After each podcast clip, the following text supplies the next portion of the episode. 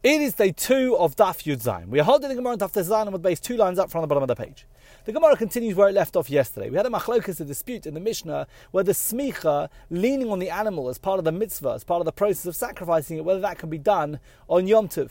On the one hand, we're not allowed to make use of an animal on Yom Tov. For example, you can't ride on an animal's back.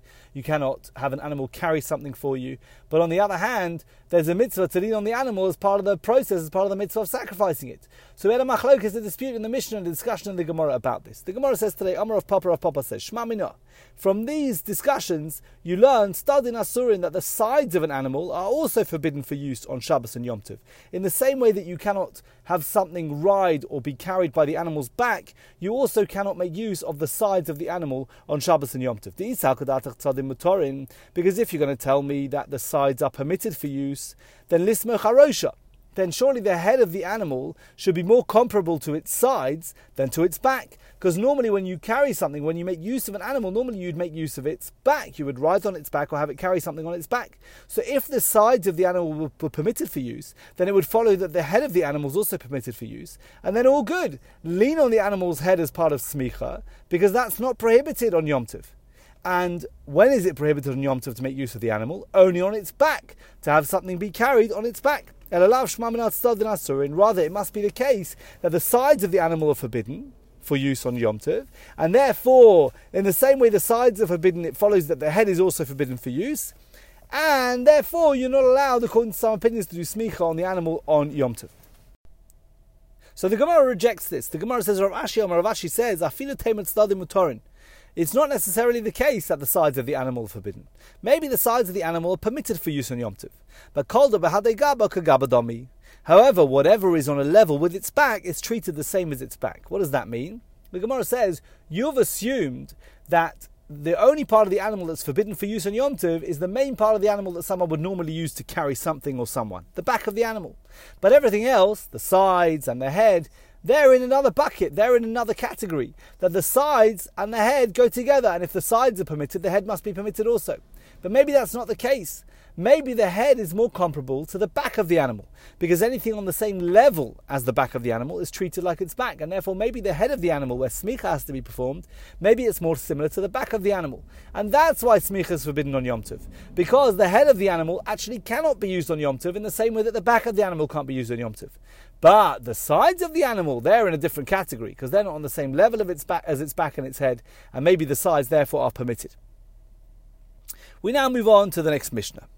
Having brought the generic dispute of whether smicha can be performed on Yom Tov, this Mishnah goes into a bit more detail, more specifics, whether the personal festival offerings, the Chagiga and Olos Ra'iyah, whether smicha can be performed on them, and when they're performed, when these offerings are performed. And Tosfos points out, Beis Shammai Mevi and Shlomim Bebeitza Beperik Beis Misne, that this Mishnah appears in the second perek of Beitza, Vahasam Ikar, and that's its main place because that's really the laws of Yom Tov. Vahacha Agav Grara Nasba, but here the, the, this Mishnah is repeated because of the context of the Gemara we're discussing. Shemari Bechagiga, we're talking about the Chagiga. This is Maseches Chagiga, and this Mishnah talks a little bit about the Chagiga offering, but really. But over there is the main place for this Mishnah to be discussed because, and that's what happens in the Gemara over there. There's much more discussion about this Mishnah than we're going to have in the Gemara over here. So the Mishnah says, Beis Shammai and Beis Shammai say, Mevin Shlomim ve'in You can bring a Shlomim offering on Yom Tov, but you can't perform smicha on them.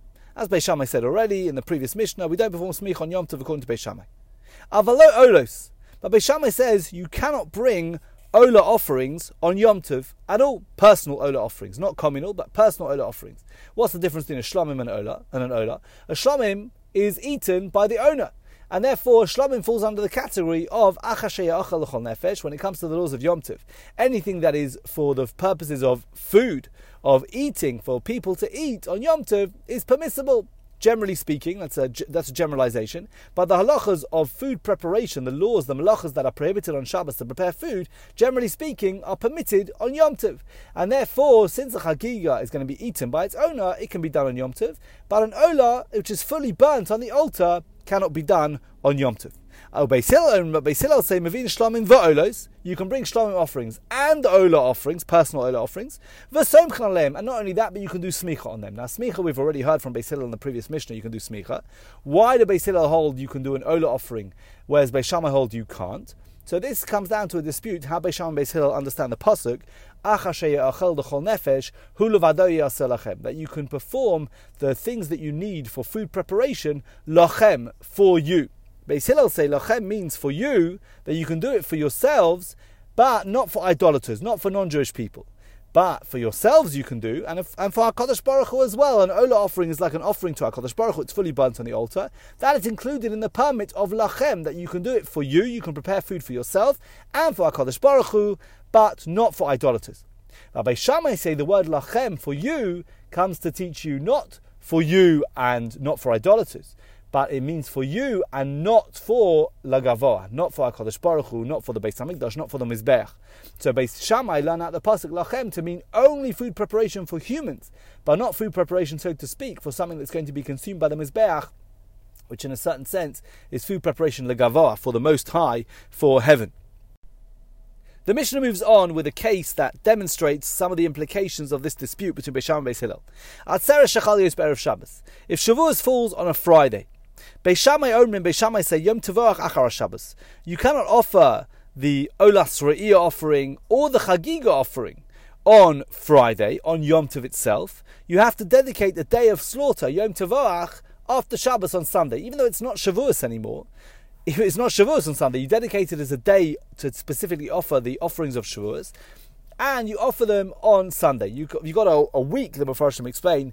The Gemara is going to explain. You've got a, bit of time after the festival to offer the offerings of the festival. Since you cannot offer these personal offerings on Yom Tov itself, you offer them on Sunday. Or Omrim. Say, Yom. No, there is no day of slaughter in such an instance. You can offer the festival offerings on Yom Tov itself on the Friday.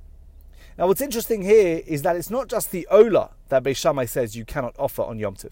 Even that's in the first part of the Mishnah, we would expect Beis Shammai to say you can't offer the Ola because it's a fully burnt offering, and they said you can't do that on Yom Tov. But what about the Chagiga? Isn't the Chagiga just another Shlomim offering? And in the same way that Beis Shammai said you could offer Shlomim sacrifices on Yom Tov, why do they not permit a Chagiga as well? So the Mefarshim explain, if you look in Tosfos, for example, Tosfos says it's indicated in the Gemara in Yerushalmi that Beis Shammai hold in the same way you can't offer the Ulas on Yom Tov, you also can't offer the Chagiga.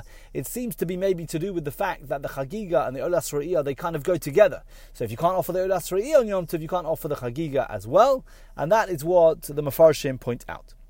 The Mishnah continues Umodim, that even though Beis Hillel say you can offer the Chagiga and the Olas Ra'iyah on Yom Tov itself, Beis Hillel agrees she'im Chalal b'Shabbos, that if Shavuos fell on Shabbos, she'im Tov Shabbos, that the day of slaughter is after Shabbos, is on Sunday. Because even though the Shechita, the, the sacrificial service of the Olas Ra'iyah and the Chagiga can push off or can be done on Yom Tov, it cannot be done on Shabbos.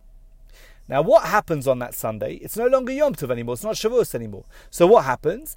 Ein Kohen Gadol Mislabish Bekelov. It's still a special day.